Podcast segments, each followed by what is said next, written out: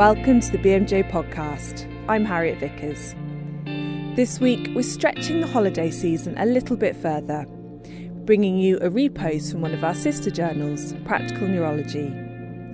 This feature investigates the links between neurology and detective writing and includes contributions from Andrew Lees and Oliver Sacks, and we thought you might enjoy it. Here it is.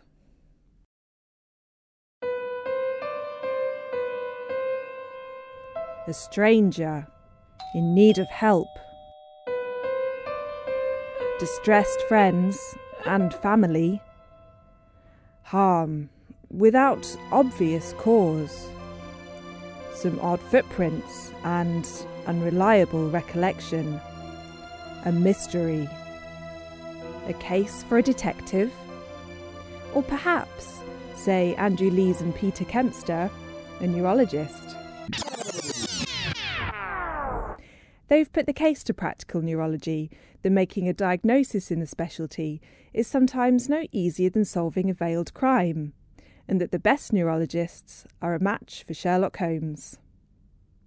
Here's practical neurology editor Phil Smith questioning Andrew Lees, director of the Queen Square Brain Bank for Neurological Disorders. Andrew, welcome. We're delighted to receive this paper. Thank you for agreeing to talk more about it. So, um, how do you see the relationship between neurology and detective writing? Uh, well, when I was training at Queen Square, William Gooddy, one of my teachers, recommended when I started uh, as a registrar that I ought to read the complete works of Sherlock Holmes. And uh, also actually Proust, uh, À la recherche du temps perdu, and I wondered really what planet I'd arrived on. In fact, I'd arrived, of course, on the planet of Queen Square, and I, I was familiar with um, Sherlock Holmes. I'd read a lot of it, uh, at school, but I hadn't really made a connection directly with. Um, my, my, career choice speciality at that time. And what I realized uh, as time went on was that when we're searching for neurological clues to reach a diagnosis. We, we often empathize with detectives who are trying to solve criminal cases. And, uh, for example, the, the common use of skills such as observation and neurology to a certain degree as a visual art. Our identification of clues, uh, which is really the elicitation of signs, uh, and reasoning by abduction, so that one's never uh, 100% certain. We're never dealing in absolute certainties in our everyday practice. My case histories often start like one of Sherlock Holmes' cases. There's a knock at the door. Here's Oliver Sacks, best-selling author and professor of neurology at NYU School of Medicine. There's a phone call. There's an incident like this which introduces the patient and their problems. Often the observation starts before the person opens their mouth. I observe the way they come in, stand, the way they sit. And so uh, I observe them, I examine them.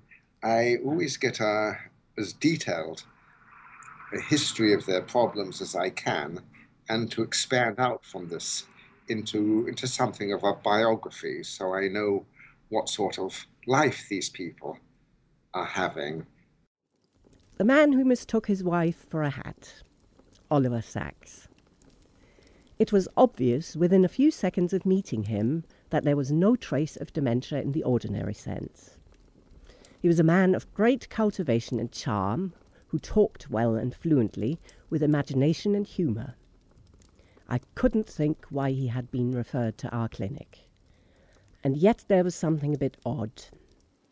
And then neurologists are, are also very fond of uh, using the detective story as a, a favourite narr- narrative vehicle for clinical histories and case reports. Uh, so, in common with detective tales, uh, our case reports are often reassuring, affirming the belief that we can diagnose even very obscure neurological maladies with our, our, our diagnostic acumen then um, I tend to make brief notes when I talk with patients, and I then usually, I would often go out to the botanical garden, which was just opposite my hospital, and put put things out of my mind and look at the plants. But when I would come back an hour later, um, somehow my everything would have turned into a narrative, which I could then write fluently. So, um, so there's a minute observation at one end and narrative as a form. A minute observation is particularly useful in spotting movement disorders. So says Chris Goetz, who worked at Rush University Medical Center in Chicago with detective fiction writer and authority on Parkinson's disease, Harold Klawans.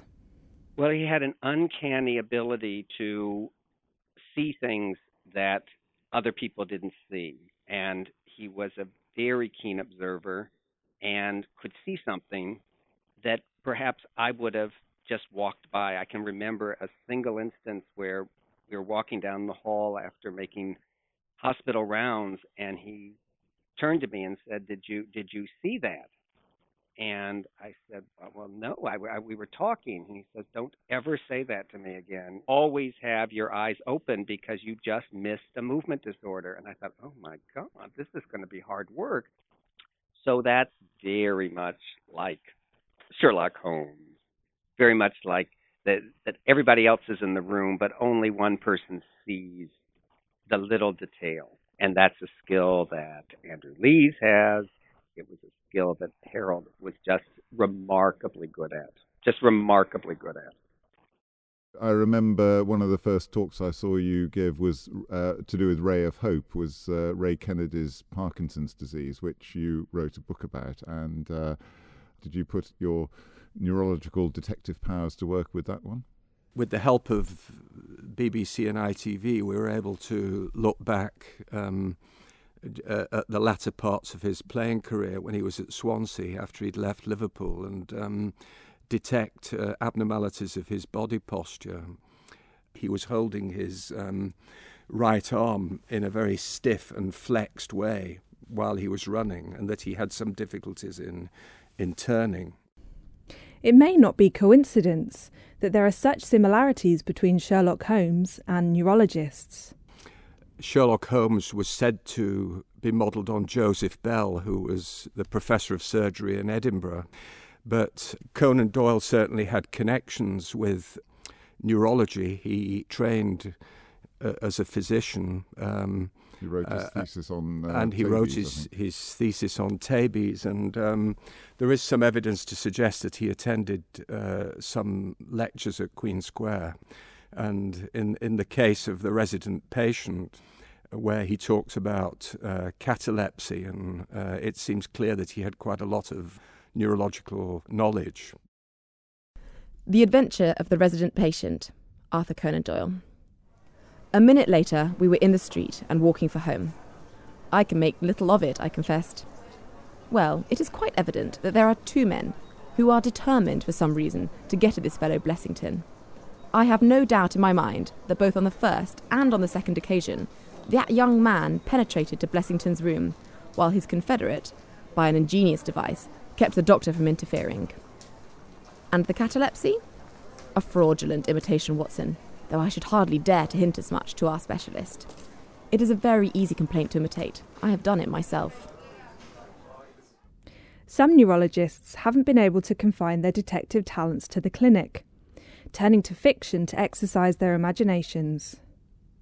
For Peter Gautier Smith, now retired from consulting at Queen Square, who wrote 31 crime books under the pen name Peter Conway, it all began in a time honoured way with a bet.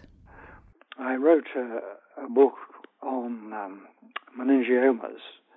At lunch, uh, not all that long after it had been published, I said to a fellow that uh, it had taken me something like 18 months to two years to write this, and um, that it would be easy to write a, a, a, book of fiction, a detective book. And his reply was, Well, it's very, very easy for you to say that, but I bet you can't do it. So uh, there and then I, I started to think about it. Unwillingly to school, Peter Conway. He listened intently while I told him about Henderson, the pathological specimens, and the tuberous sclerosis. But I still don't see where the arsenic comes in. I knew that if taken over a period of time, arsenic becomes deposited in the nails and I asked Henderson if he could arrange for a pairing of one of them to be analysed. And did it show arsenic? It did indeed. For Harold Klawans, the detective novel could contain a much more thrilling diagnosis than often the case in mundane reality. The detective work began with a, a case when I was a resident, and we made rounds and we were joking and talking about, uh, oh, wouldn't it be interesting if the diagnosis were intoxication? And and so we came back and he said, "Oh, I'm going to write this." I said, "All right, you write that. I'm not going to get involved with that." And and he started writing. He did write this first novel that was completely based on our work at the hospital. I mean that that is I mean the first draft was you could tell everybody. I mean it was completely transparent who the characters were. So it did come out, and he looked upon himself increasingly with the kind of glee of being a, an, a detective. Sins of Commission by Harold Klawans. So there was a chance, a possibility, according to the experts, that Bill Sanders had myasthenia. In the end, the experts could not prove, beyond a shadow of a doubt, that he had been given bungarotoxin. Without that proof, there was no crime and no criminal. To Richardson, it was a medical certainty. The diagnosis was correct, and it was on the death certificate. Cause of death alpha bungarotoxin poisoning. So, what was it that Holmes had said? Something about doctors always being the first among criminals when they go wrong. As always, Holmes was right. But of course, for neurologists, solving the crime, making the diagnosis, isn't the end of the story. What's important to realize is that a novel has a beginning, a middle, and an end. A chronic disease, and that's what Harold treated, goes on forever. But you can't make a novel out of that. So you can take a segment of a person's condition and write about that and to build it into literature. But Harold was a faithful, caring physician, and they, all his patients were long term. Oliver Sacks and Peter Gautier Smith concur. I mean, I can't deny there may be a sort of exaltation sometimes um, in making a diagnosis or recognizing a particular phenomenon. Though, again, I want to say this for me often will be shared with the patient if it can be constructive. You know, I was interested in the way people coped and the effect it had on families and and on certain behaviour disorders. And, um, and as I say, I got to know both the patients and relatives really very well because very often the patients came with a relative, a close one, and I was able to keep them informed of, uh, you know, what was happening, what research was being done, and there we were. If worst came to the worst, and we could, you know, back up and take people in for a bit to give them a rest, that sort of thing and I enjoyed doing that. And I think it's got a little bit lost. A little bit lost? Are neurologists today robbed of the time needed to observe, deduct, and formulate solutions? Or, in the days of biomarkers and metrics, are these detective skills no longer needed? I think bedside skills actually are just as important uh, as they were in the foundations of our speciality in the 19th century. Of course, a lot of the diagnostic mystique has been taken away with, particularly with neuroimaging. But um, you know, things like why do people with Parkinson's disease have such a varied natural history, uh, and what, why is the course of the illness and the symptomatology so different when you look in the brain and find exactly the same abnormalities? I mean, these are surely things that. Um, careful clinical history taking and, and examination are, are going to help us solve eventually. The idea that you can do the whole of neurology with ticking boxes and algorithms um, s- seems to me far too simple. I still think that the only way to learn neurology and become a good neurologist is to spend time uh, on the wards, talking to patients, taking careful histories, uh, recording what you you see. My worry is, uh, and this is a of course, reached an extreme situation in the United States. Many, many senior neurologists no longer see patients. And I, I can't see that that can be good. I think that the skills of young neurologists may be different than the skills that Harold was able to teach me. And that now the way that experiments are conducted, while there's still a hypothesis, technology drives the hypothesis. Where before, observation drove the hypothesis. And the ability to see and to see through the forest of all the different distractions. That was that was an important skill. Now the skills are to see through the limitations of technology and to mobilize them, but it's still detective work. And what about the role of the narrative case history? Where do these fit in our era of randomized controlled trials? If you look through most neurology journals now, as you say, they're, they're full of series of one sort or another. I think these series are very valuable, but they shouldn't displace case histories. Um, one couldn't have established, say, the relationship of smoking and cancer without looking at a huge population, thousands, tens of thousands of patients over many years. You have to have such studies for, for genetics and epidemiology, but I just um, want case histories to be equally valued, and, and neither can replace the other. When Awakenings came out, there was a very strange gulf between um, all sorts of literary reviews and a complete absence of any medical notice, as if I'd done something sort of beyond the pale or out of bounds, or, or, maybe not, not interesting or, or not believable. I think now awakenings and some of my other things are accepted. I was very pleased when my latest book got, got reviewed in Brain. I mean, I think finally I'm, I'm being accepted as a, an odd but, but precious part of the medical establishment. And detective fiction itself? Do The Adventure of the Resident Patient and Unwillingly to School belong alongside the BNF and the textbook of clinical neurology?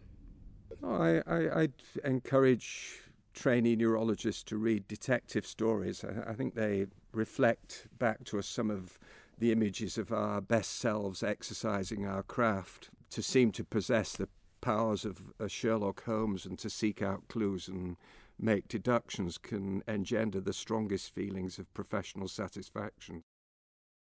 We had all listened with the deepest interest to this sketch of the night's doings which Holmes had deduced from signs so subtle and minute that even when he pointed them out to us, we could scarcely follow his reasonings. The inspector hurried away on the instant to make inquiries about the page, while Holmes and I returned to Baker Street for breakfast. I'll be back by three, said he, when we had finished our meal. Our visitors arrived at the appointed time, but it was a quarter to four before my friend put in an appearance. From his expression as he entered, however, I could see that all had gone well with him. Any news, Inspector? We have got the boy, sir. Excellent, said Holmes, and I have got the men. The moment of revelation from Arthur Conan Doyle's The Adventure of the Resident Patient. The abridged passages were read by Berta Twiselman and Laura Templar, and the interviews conducted by Phil Smith and myself, Harriet Vickers. Music thanks to Souls of Nephilims.